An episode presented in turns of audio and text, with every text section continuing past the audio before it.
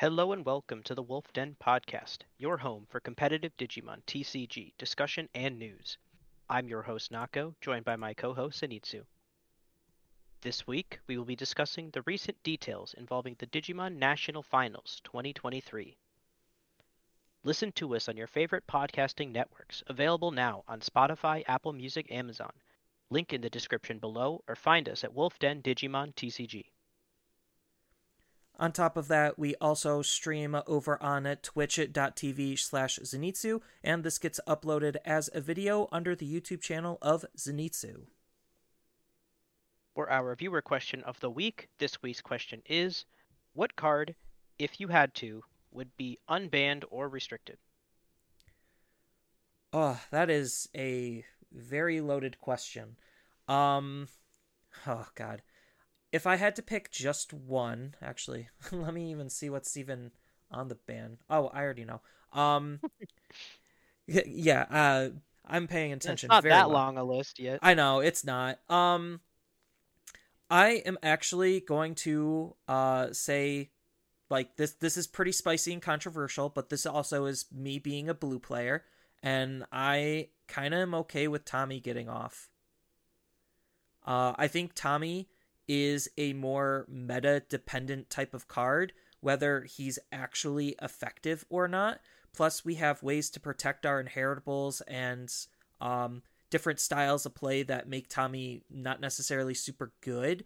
Um, and that's just kind of like the same type of nature that Death Exmon is, where it's just like, okay, in go wide metas, this card is absolutely broken. But in single stack metas where you just move your stack out and potentially kill the opponent then and there, this card isn't necessarily so good. It can still be pretty powerful, don't get me wrong.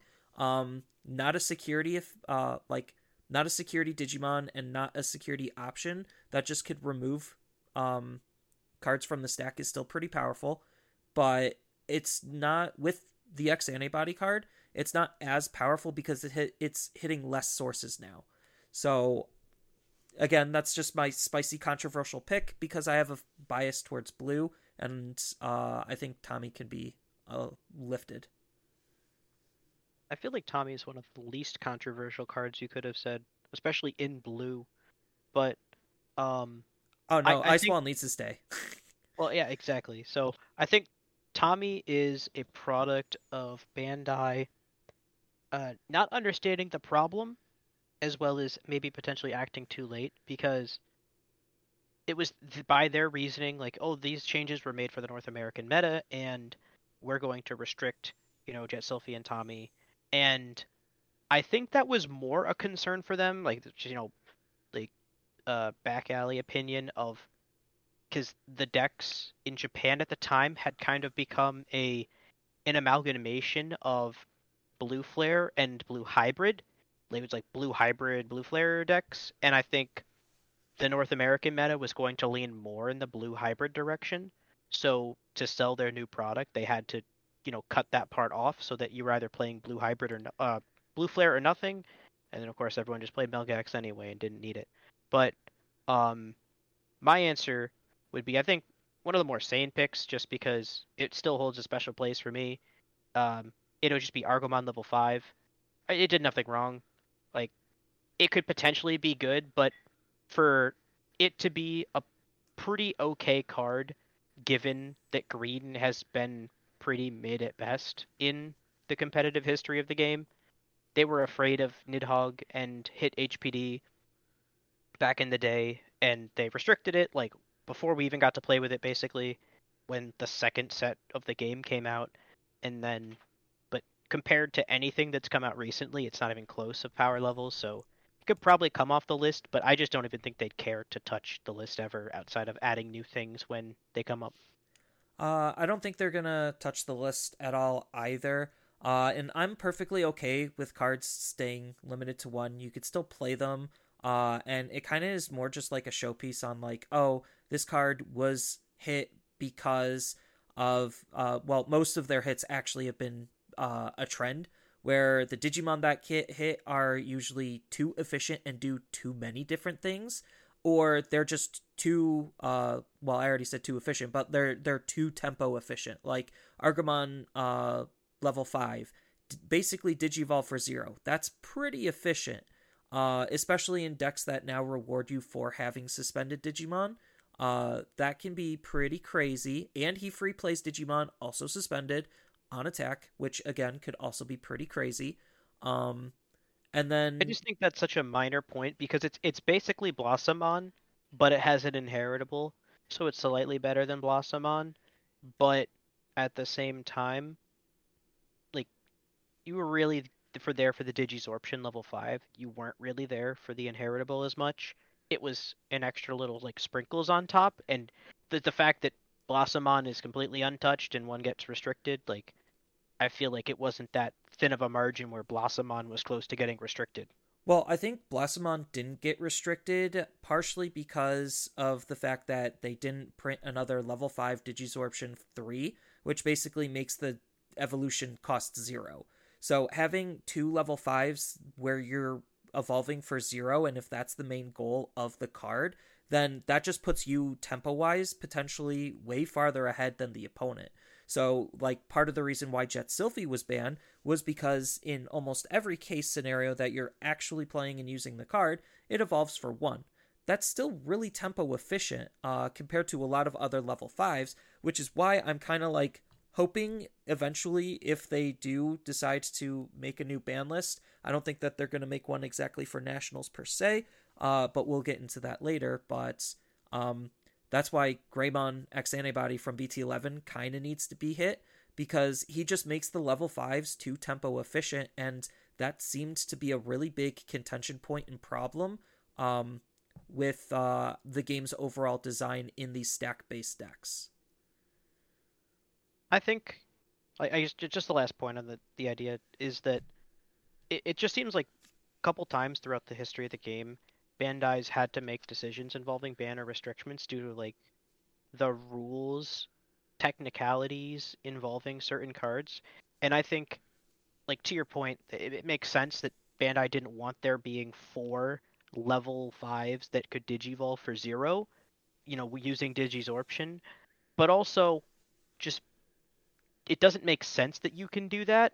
So if they just remove like change the wording, you know, errata digisorption to state you must have another legal target? So that like because that was the big risk and fear back in the day was that you would raise a level 4 that you started with on turn 1 digivolve for 0 turning the card sideways and then digivolve into a level 6 immediately. And back then having a level 6 was kind of the only goal of any deck. And especially if it was like a Nidhogg and it was a reactive card and I could just clear your field if you happen to hard play anything or something like that. And that's if you just just fix that. Fix it so that I can't immediately raise a level 4 and just basically digivolve sideways. And digisorption is significantly less of a problem.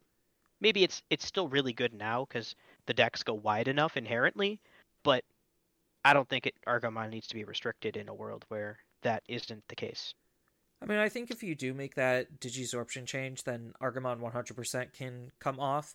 Um, just because now, uh, like everything has a sub cost. Uh, where it's just like DNA digivolution. If if you really break down how decks DNA, you'll hide your level four or level five uh, one card on the field or in raising. You'll hard play the other one. That hard play is the now cost to digivolve, even though you're going to DNA for free.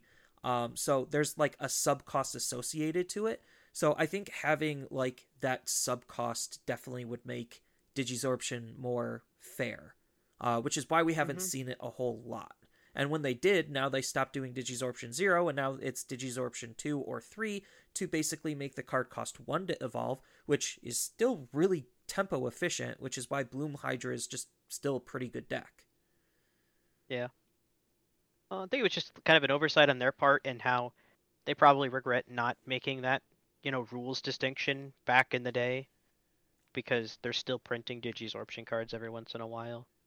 Um, uh, which is actually really cool that they are still using mechanics that were printed as old as BT3. Yeah. When normally keywords like just kind of exist and then go away to die. Yeah, I mean, blocker still has a purpose. It's just how we utilize blocker is now different, even though we do have a redirect, which is not blocker, but pair that up with blocker, Black War, uh, and now you get extra ways to defend against the opponent. So, um, like mechanics are. Like, this is super segue. Did you see the um? It was it was a pretty popular, but I don't read the subreddit nearly as much as I used to. But it was like kind of a big post on Reddit about how the um, like basically was like an "Am I the asshole?" of my opponent asked if I had any blockers and I said no, but I had the Cherrymon. It was like yeah, Cherrymon that technically doesn't have the keyword blocker, but is for all intents and purposes a blocker. oh yeah, I I remember that post.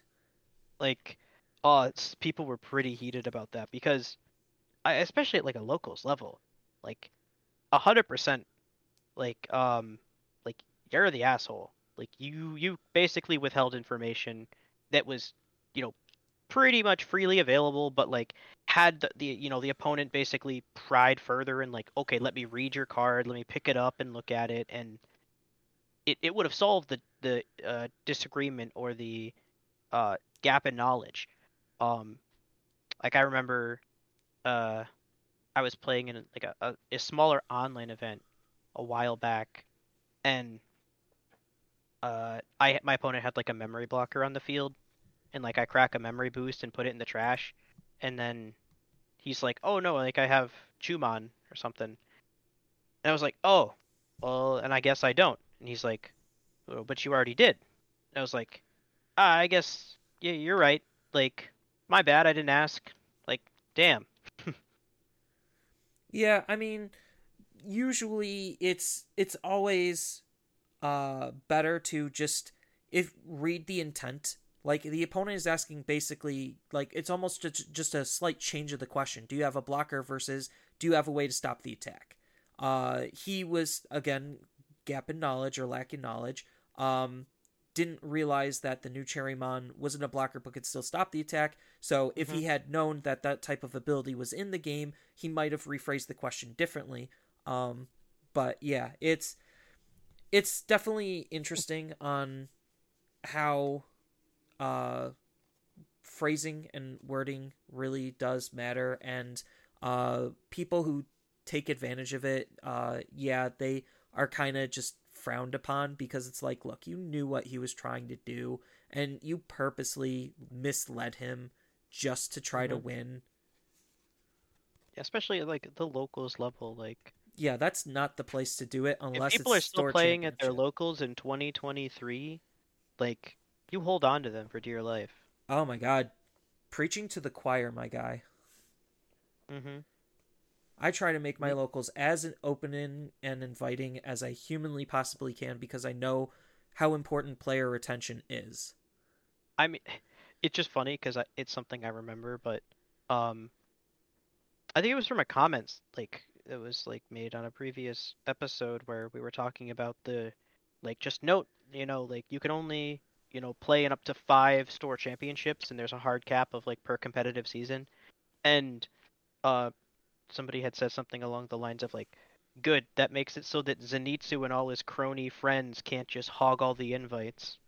Like that's what i think that's what i imagine when i think of your locals like it's like a bad like 80s gang of digimon players uh, no, because there's a lot of like local dudes. I know they're like some of them are really good. Uh, like Eli from Limit Break. I think he's literally like the team captain or something. Uh, he doesn't. Does he get a C on his chest? He's not the captain if he doesn't have a C on his chest. He does not have the C on his chest. You'll probably meet him at locals or not locals, uh, nationals. Well, he better be wearing a jersey with a C on his chest, or he's not the captain. Just say, that's the rule. I don't know. And if, if he's the assistant captain, he gets an A. Uh, but uh, I know he's a local dude, but he plays at other locals more often than my local. So, like my main local, because I'll sometimes travel to some other locals um, as well, but not very frequently because work and work. Uh, but yeah, so uh, finishing that segue, um, yeah, he he kind of was in the wrong and we need to be as welcoming and inviting to locals as best as we possibly can to uh, foster a healthy community. Mm-hmm. Yeah. Especially like for the most part, those kinds of things, like even like the the memory thing, like I don't know. I, I mean, definitely the like the dick a little bit, but when it comes to like the true competitive events, I pretty hard stickler for the rules, just because I'm doing my best to follow them, and I like I expect that if I make a mistake in that regard, my opponent calls me out on it, and you know, the situation gets corrected. But, um, I mean, the higher like, up the competitive ladder, the less you kind of should be running into those situations to begin with. And if you are, they're actually going to be more intricate than do you have a blocker? Yes or no? Mm-hmm. No, I don't, but I have a redirector, but I'm not going to tell you. Like, well, yeah. I, well, so I mean, specifically, my my situation involved a an event. I geez, it was a while ago too. He was still playing Imperial Dramon, but my opponent basically was playing Imperial Dramon and, and you know must have started with a uh, a pretty bad hand and um see I'm trying to remember the exact like I'm trying to remember the cards that could be played to make this make sense, but they had used a hammer spark without hatching their egg because they didn't have a rookie. So they didn't hatch and then tried to play a hammer spark to play something else. And then only afterwards did I notice, like, oh, wait, you can't play hammer spark. You didn't have a blue source. And, like, okay, well, you know, now it's my turn and I've already drawn and I've already digivolved and so like the, the situation was deemed irreparable and the opponent got a game loss for it. And I was like, man, like kind of feel like an asshole because I was like, well, this happened. Like, I just kind of wanted him to get his card back and then me to get my memory, but that's not how that goes sometimes. So I don't know. Yeah, like, I mean, the, the judge ruling was a little weird because I want to say he like he basically just like hammer sparked and then hard played like a green rookie or something. Maybe it was BT eight, and then it was like he hard played Stingmon or something. Could have been like. The point being is that he tech- he he didn't hatch because he didn't have a rookie when he, it was fully within his control to hatch, and he just didn't. But then he played a card that technically gave him zero mana, but then he gained man- mana for it or memory, and then I was like a couple steps into my turn before I realized it. And I was like doing the math, and I was like, wait, wait, how'd you play Hammer Spark? You don't have blue. Yeah, so. I mean, I've done silly plays like uh, digivolving a uh, blue Digimon into uh, a green Digimon with HPD when that's technically not legal. It needs to be from a green Digimon. Uh, I've definitely miscounted memory, uh, but usually most of the time those were more repairable game states. Um, mm-hmm. So yeah, that sometimes unfortunate things happen due to small little oversights. But, um, speaking of irreparable situations, uh, there's been some nationals news. Uh, yeah. So, um, if anyone is unfamiliar, Nationals is coming up on February 24th. You have to fly out to California in order to play in person. Uh, they actually made the event free. So, as long as you could get to um, California for the event, uh, you didn't need to pay for a ticket uh, to enter the event, which is which pretty nice. Sense. Yeah, it, was, it, it only makes that sense. I had speculated because, well, they technically by their wording they only charge for shipping previously, or you know, giving us our prize participation pricing, what have you, and or I guess our pricing, and um, there is no cost associated with them handing me a package in person or handing me some items. So, no cost to for them means no cost for me. And based on the location of core TCG and the event, uh they're only 25 30 minutes away so it's not like it's going to be a huge travel expense for core to go to the convention center to set everything up so they they kept it as close to core as they humanly possibly could probably for that reason just because it's easier to set up. And also they haven't really done a whole lot in the uh, west side of the country uh, at least for north america. Um, but the player cap is at 1152 players. So i believe there's like rounding up rough estimate um 1700 players that are able to go uh, that have their invites. So about like five, six hundred people aren't actually going to be able to attend. Uh, if it caps out, right now, um, I don't necessarily think it capped out exactly quite yet. Uh, but I also know not everyone is going to have the time and money to be able to do it. So mm-hmm. I think even though there is a cap that's lower than the amount of players playable, it's still fine. It's pretty safe. I mean, we we basically we had the same conversation, you know, six six and a half months ago when they announced it in person, and um, because a lot of people they played at their locals and they qualified with a store champ and they were super excited, and then they found out that it was in California and they're like, I'm not gonna pay for a flight and like three or four days in a hotel to to play Digimon.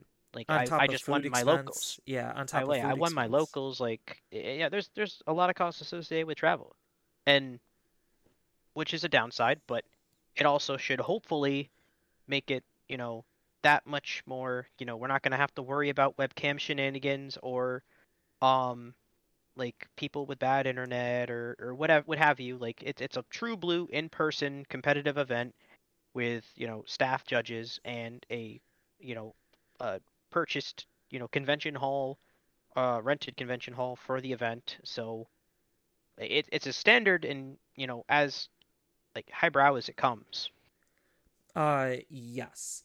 Uh, and speaking of convention hall, um, it is going to start on Friday. That's when the doors open, but we're not actually going to be playing anything until Saturday. That's like pure day one and on that day one it's going to be uh, estimated around 11 rounds so that's mm-hmm. a lot of rounds to play um, that's a lot of digimon yeah and the rounds are best of three 45 minutes plus 5 minutes overtime so about 50 minutes per round so that's shorter than normal is it not like five five minutes shorter um, depending on the TO, yes and no. I know um Carta Magica usually is 45 minutes where uh Top Cut is 50.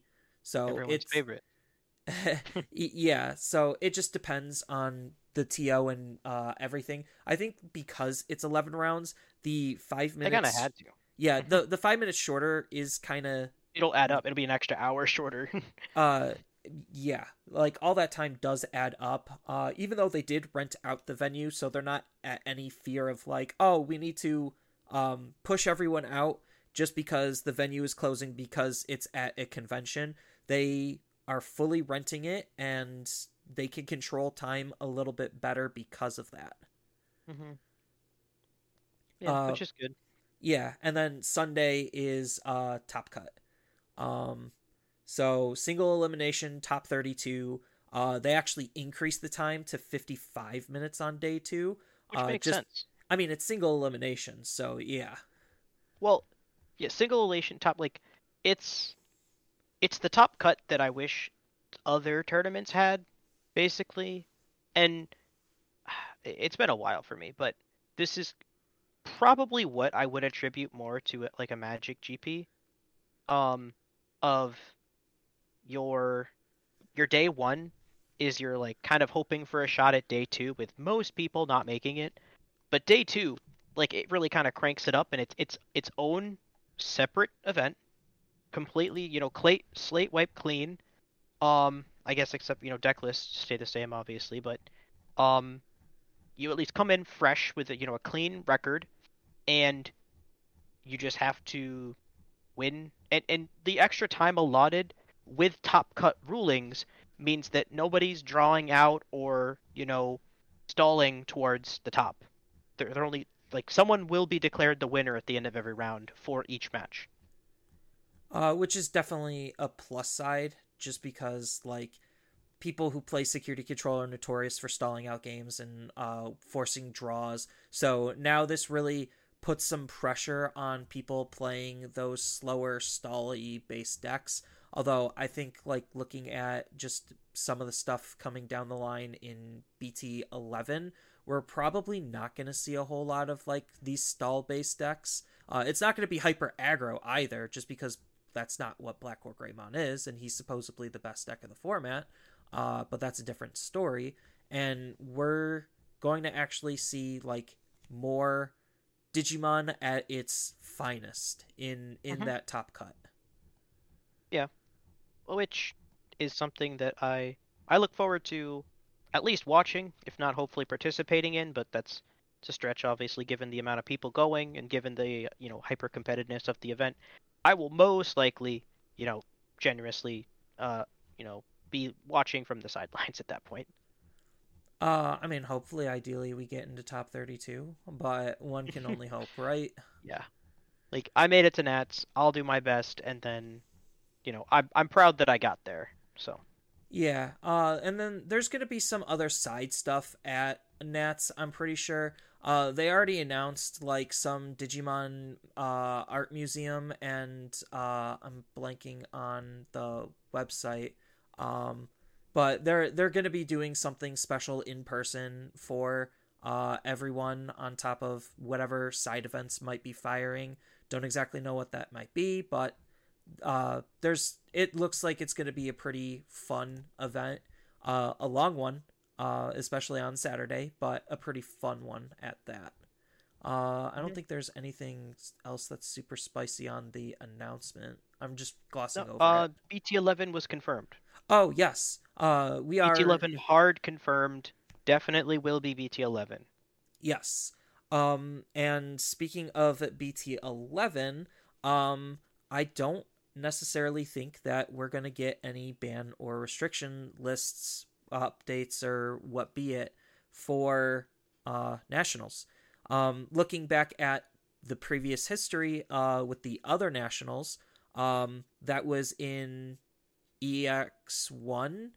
Uh, so it was an EX1 nationals, and Icewall got hit after nationals. So maybe we'll see a ban and restriction for after nationals, but I'm going to take a hard guess, um, knocking on wood or whatever, um, that I'm right or wrong, depending on how you feel about the situation, that it is going to be full power BT11.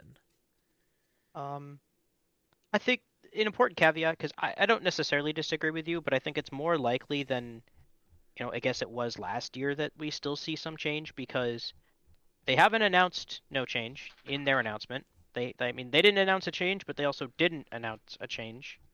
So you know, no news could mean no news, or no news could mean you know wait.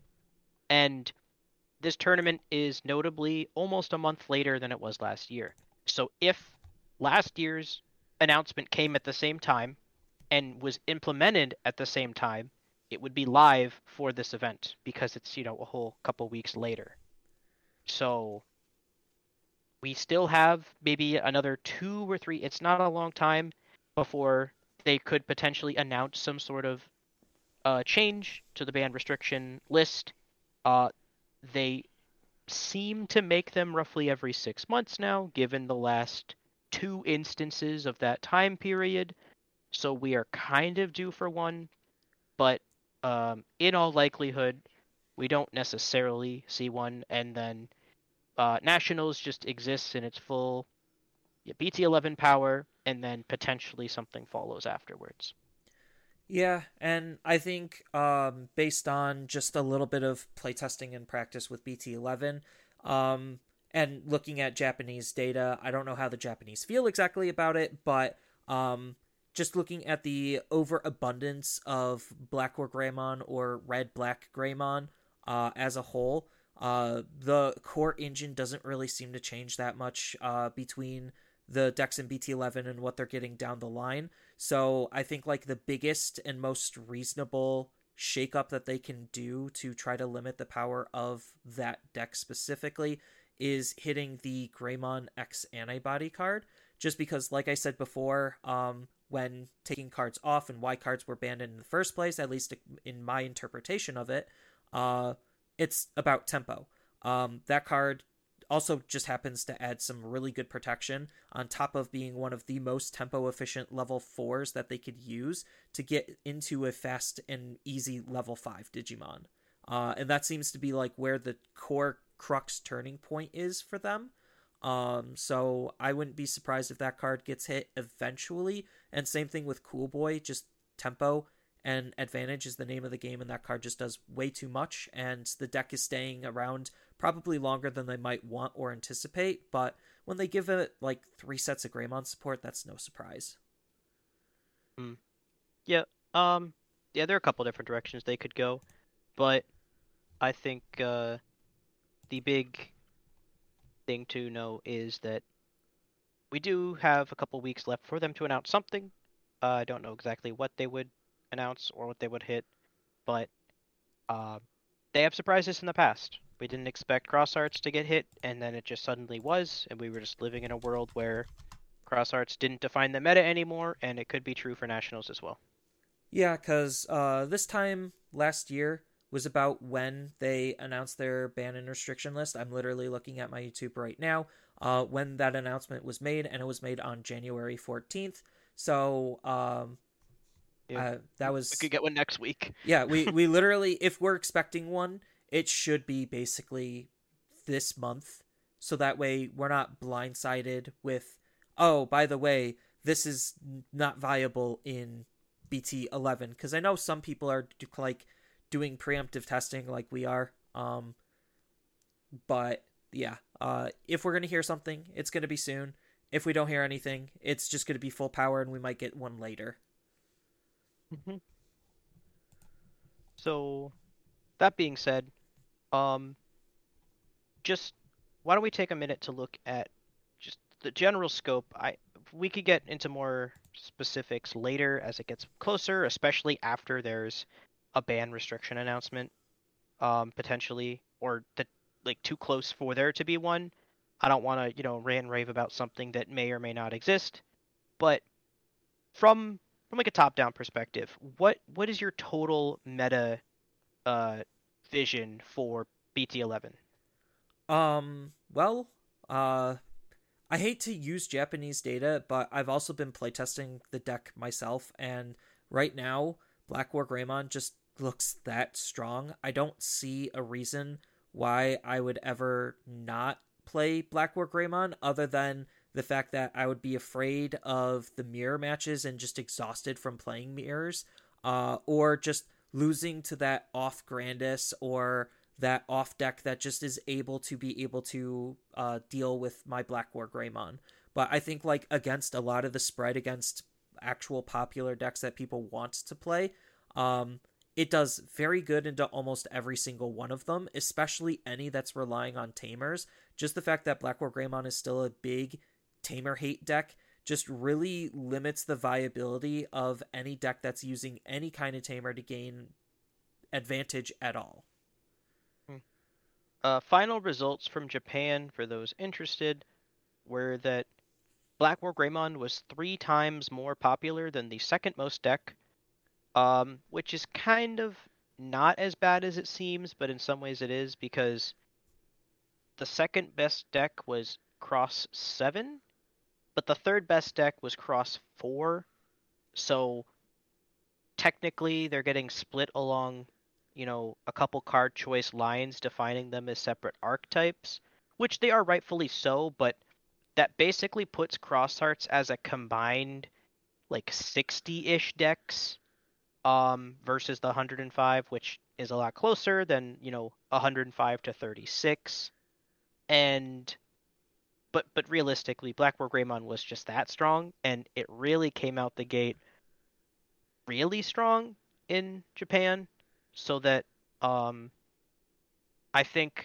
it even died down not necessarily because people found ways to beat it or because it started to lose, but because people were just mad at other people for playing it and they stopped playing it because it's entirely locals level information if I played three weeks in a row and everyone's playing Black War Greymon, I just don't go to the fourth week.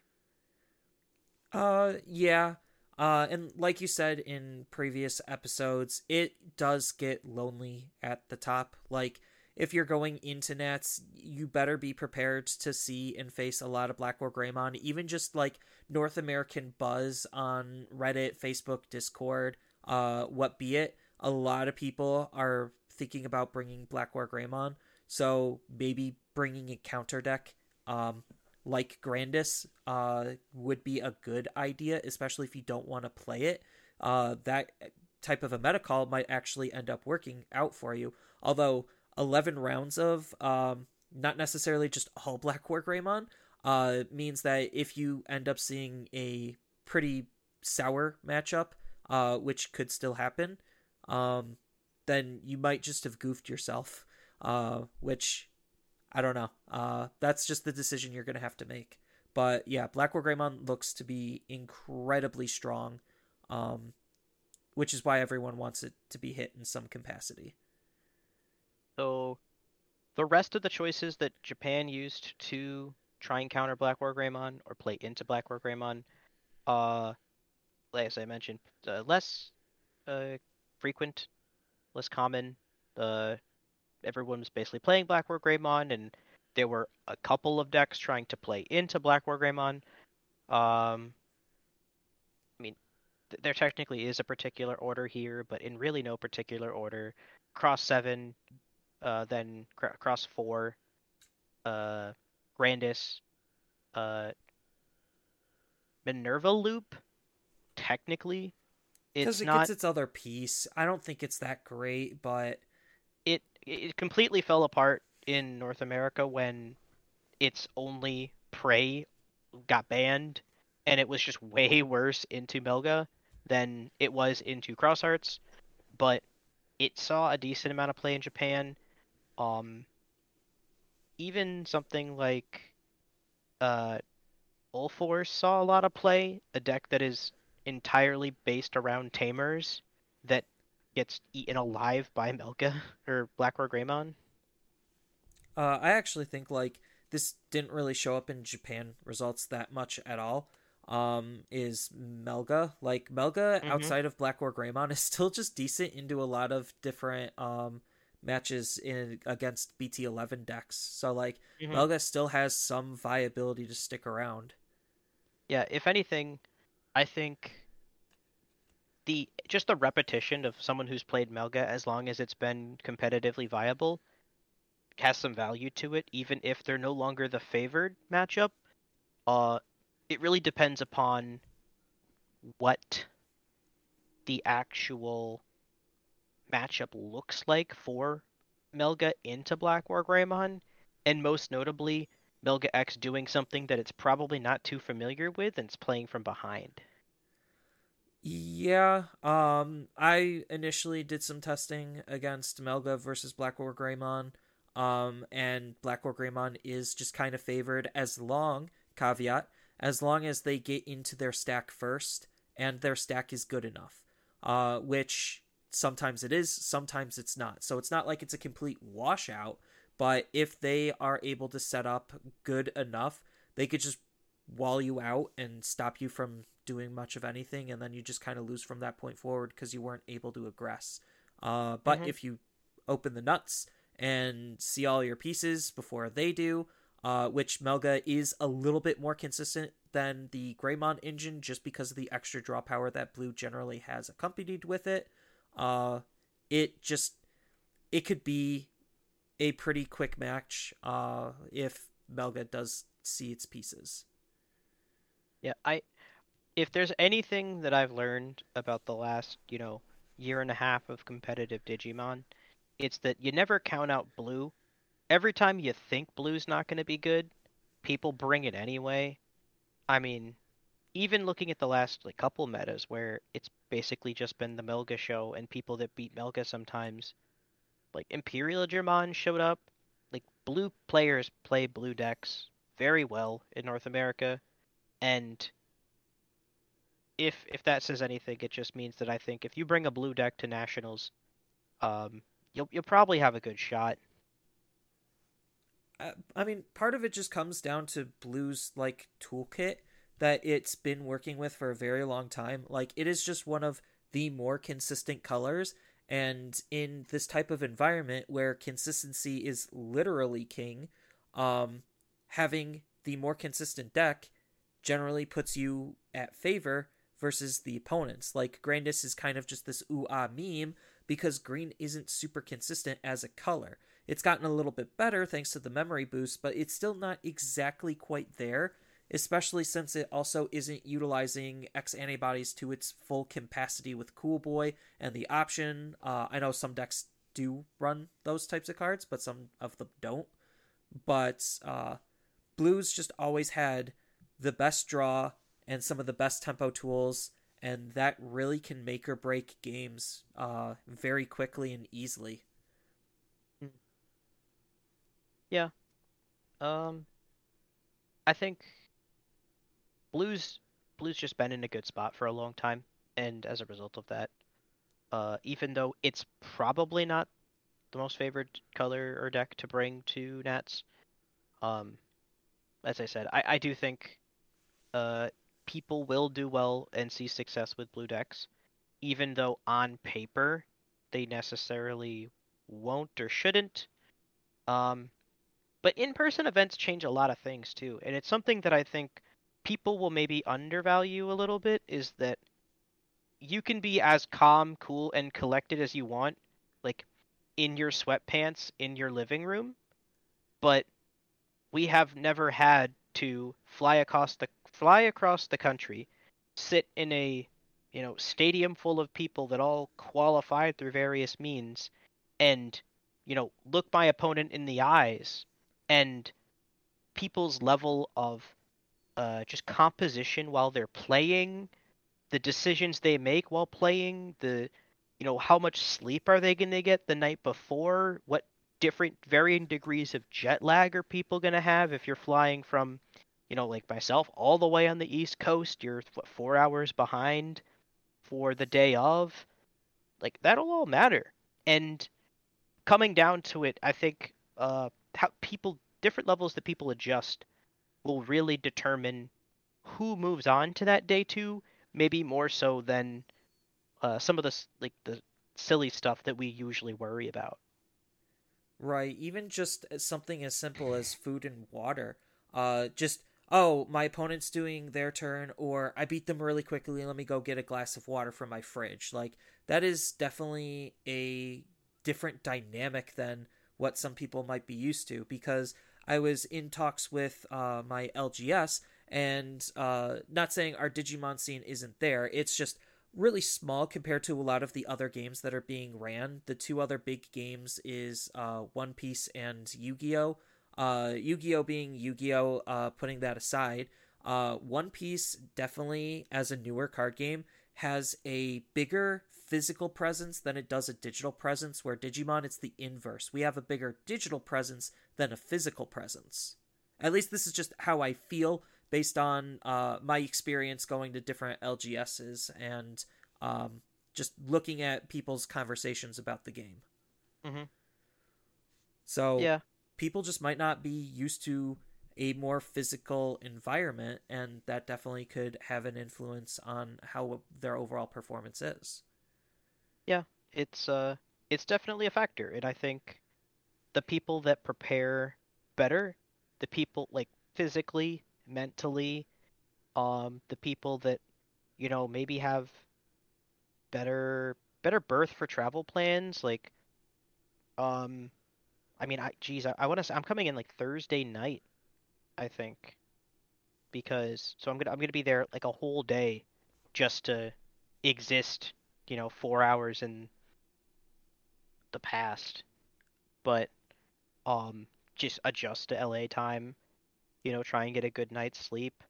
I'm not like going out partying the night before. I don't no, know. No, you much, party many... day one after day one. True, especially if you made it. Oh my god, if you made it to day two, you are partying. I don't know yep. how hard Digimon people party, but if Max Paris taught me anything, apparently they could party pretty hard. H- hangover cures are a must for day two.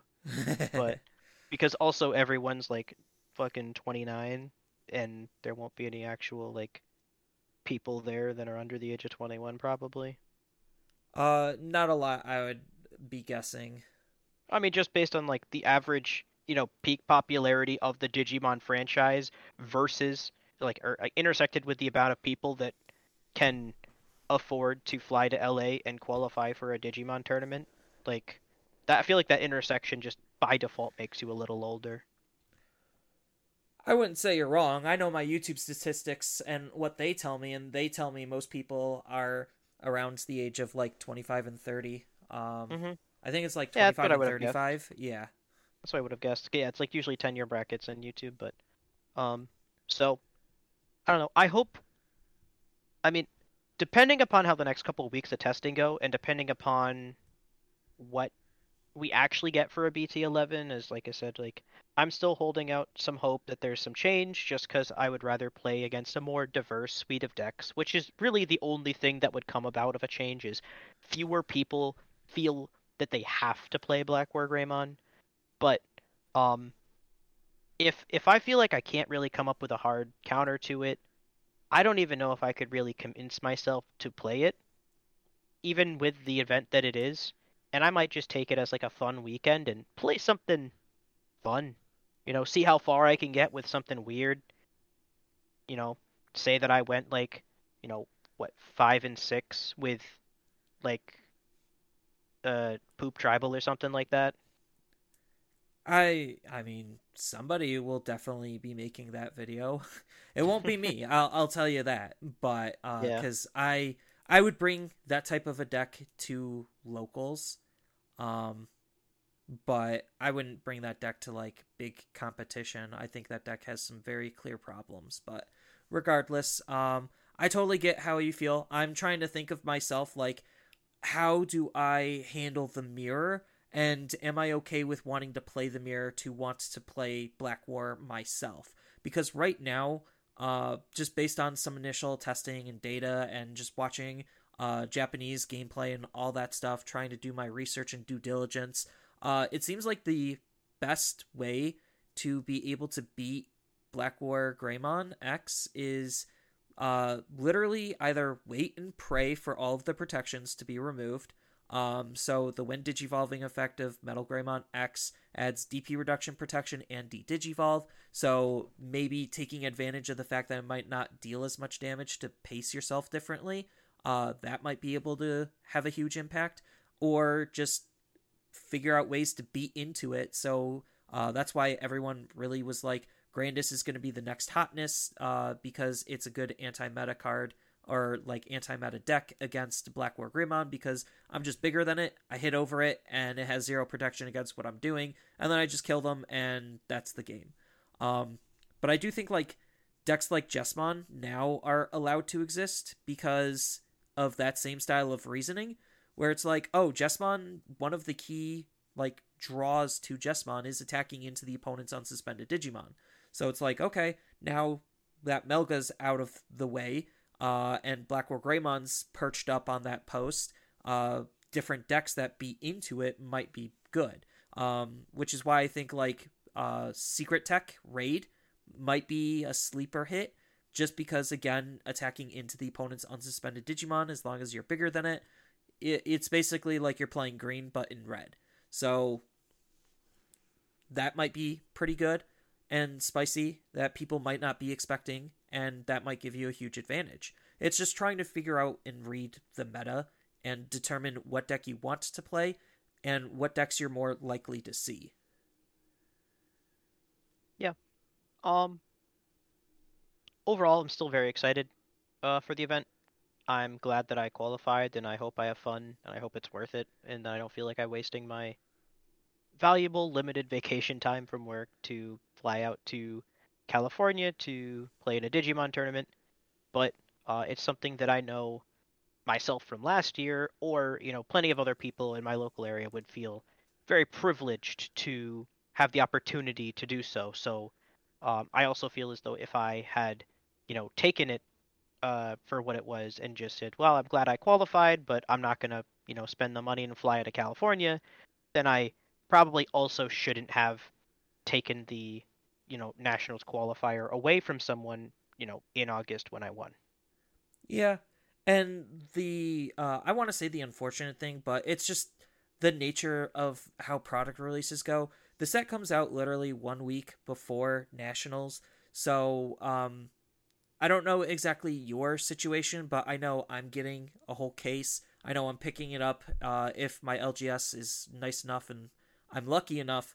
I might be able to get it a day or two early to start deck building. I, I like kind of ask them very nicely, like, hey, uh, do you mind if I do this? And they're just like, we'll see what we can do. And I was just like, good enough for me. So, uh, how are you going to be? Because I know you are a little bit more limited in what you generally buy and how you build decks. Uh, how are you approaching deck building for Nats? I, I'm actually not super concerned about it. Um, so that what the the pre-release is the prior weekend, right? Uh, yeah. So if the set releases, let me get the calendar out. Uh, so if the set release, if Nationals is the twenty fourth, the set releases on the seventeenth. So pre-release is the tenth.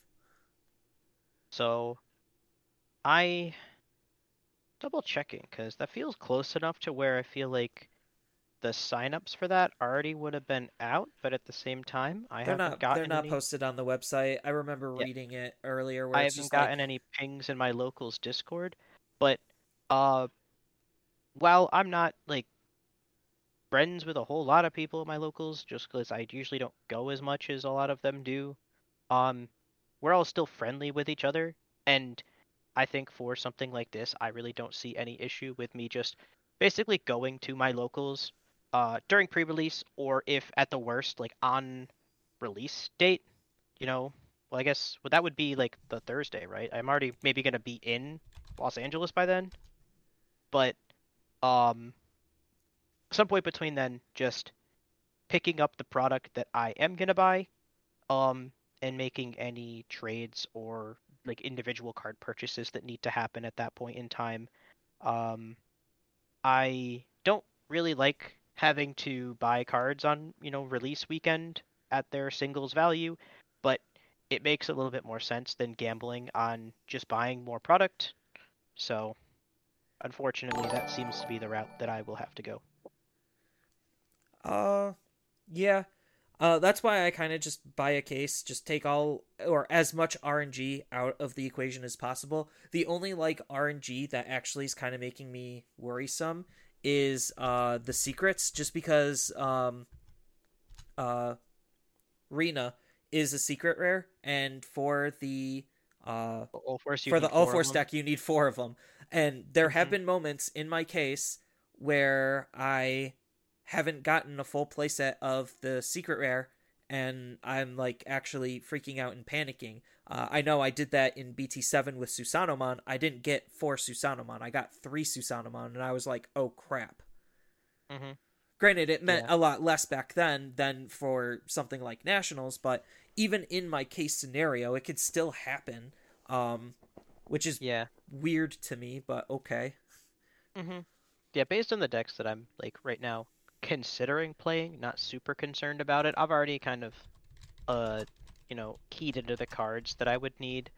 And I mean I, I could tell you right now, I'm not playing Galacticmon and I'm not playing Ulforce, so my concerns are significantly less than yours. Ah, but Galacticmon though, think of the protections. He just can't be removed. Although he is kind of hard to set up though. Yeah. Uh so um thankfully I can basically have like 60 to 80% of my deck. Uh, that, those are those numbers are completely made up. I have no idea. But um 60 to 80% of the deck built prior to BT11 and just slot in the new cards as needed and go on with my life. Uh, I mean, because of the way I've been purchasing Digimon, I should be okay. Uh, if anything, I might be the guy to help other people. Mm-hmm. So, um, I know the news has been a little light recently, but you know, thank everyone for sticking around, listening. Uh, we've we've been trying to do our best to find things to talk about and find things that are interesting to talk about, and not just kind of put out a video just for the sake of or podcasts for the sake of putting one out. So, if it means the content's a little light for a while while we're kind of in the lull, it, it kind of is what it is. We'll come back as soon as the like competitive season, you know, reaches its apex in the next couple weeks before nationals, and then our, you know, we have a couple weeks of uh like post nationals things that we plan on doing too. Yeah.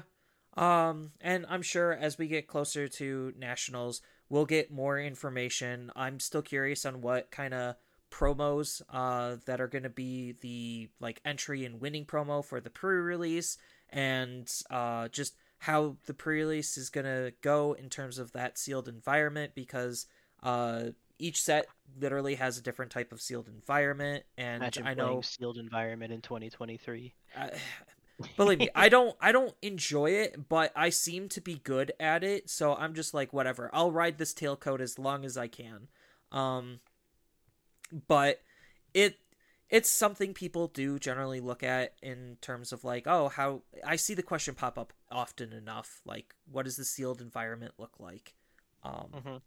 But regardless just the scramble to get the cards is going to be interesting on how it's going to affect the market and just everyone's perception and initial testing on where things are going to go. It's going to be more exciting the closer we get to nationals is kind of just the gist of it.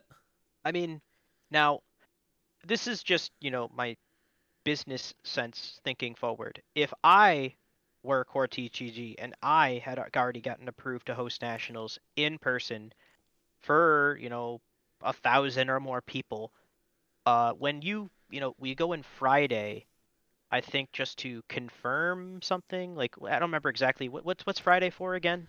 Uh Friday is basically sign-ups. Let me scroll Okay, yeah, you down just, like, the post. You sign up and then you actually show up in person to say, "Well, I, I signed up and I'm here."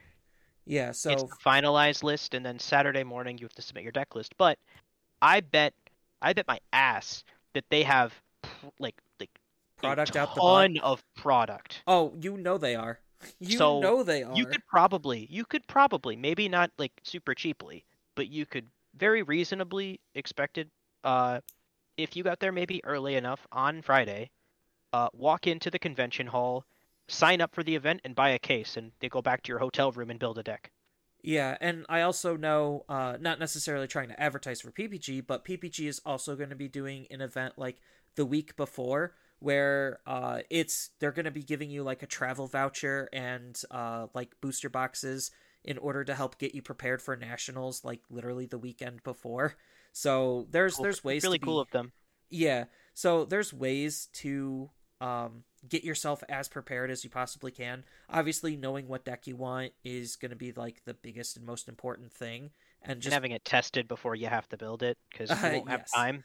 Like, I mean, technically, like I I could see some people if they're truly paper only players that only test decks once they've had it in their hands and they're they have a couple people they play with. I can see some people like picking up their like I don't know about you, but I I pick up my product pre-release weekend because I don't buy it in large enough quantity that I have to wait later. So I get my like two, three, four boxes pre-release weekend, and then I build my decks, and I would have technically a full week of dedicated playtesting, um, between pre-release weekend and nationals, if I so choose. Uh, speaking of pre-release, actually, and picking up product, then I might be able to weasel my LGS into trying to get a case for me then instead of uh, at launch. So Yeah, thank you for so- reminding me on that one. Um, Yep. I mean, I'll be there. That's like, why not? So Yeah. that's all we have time for today. Uh, thank you for sticking around to the end. Uh, it really helps us out, and I will see you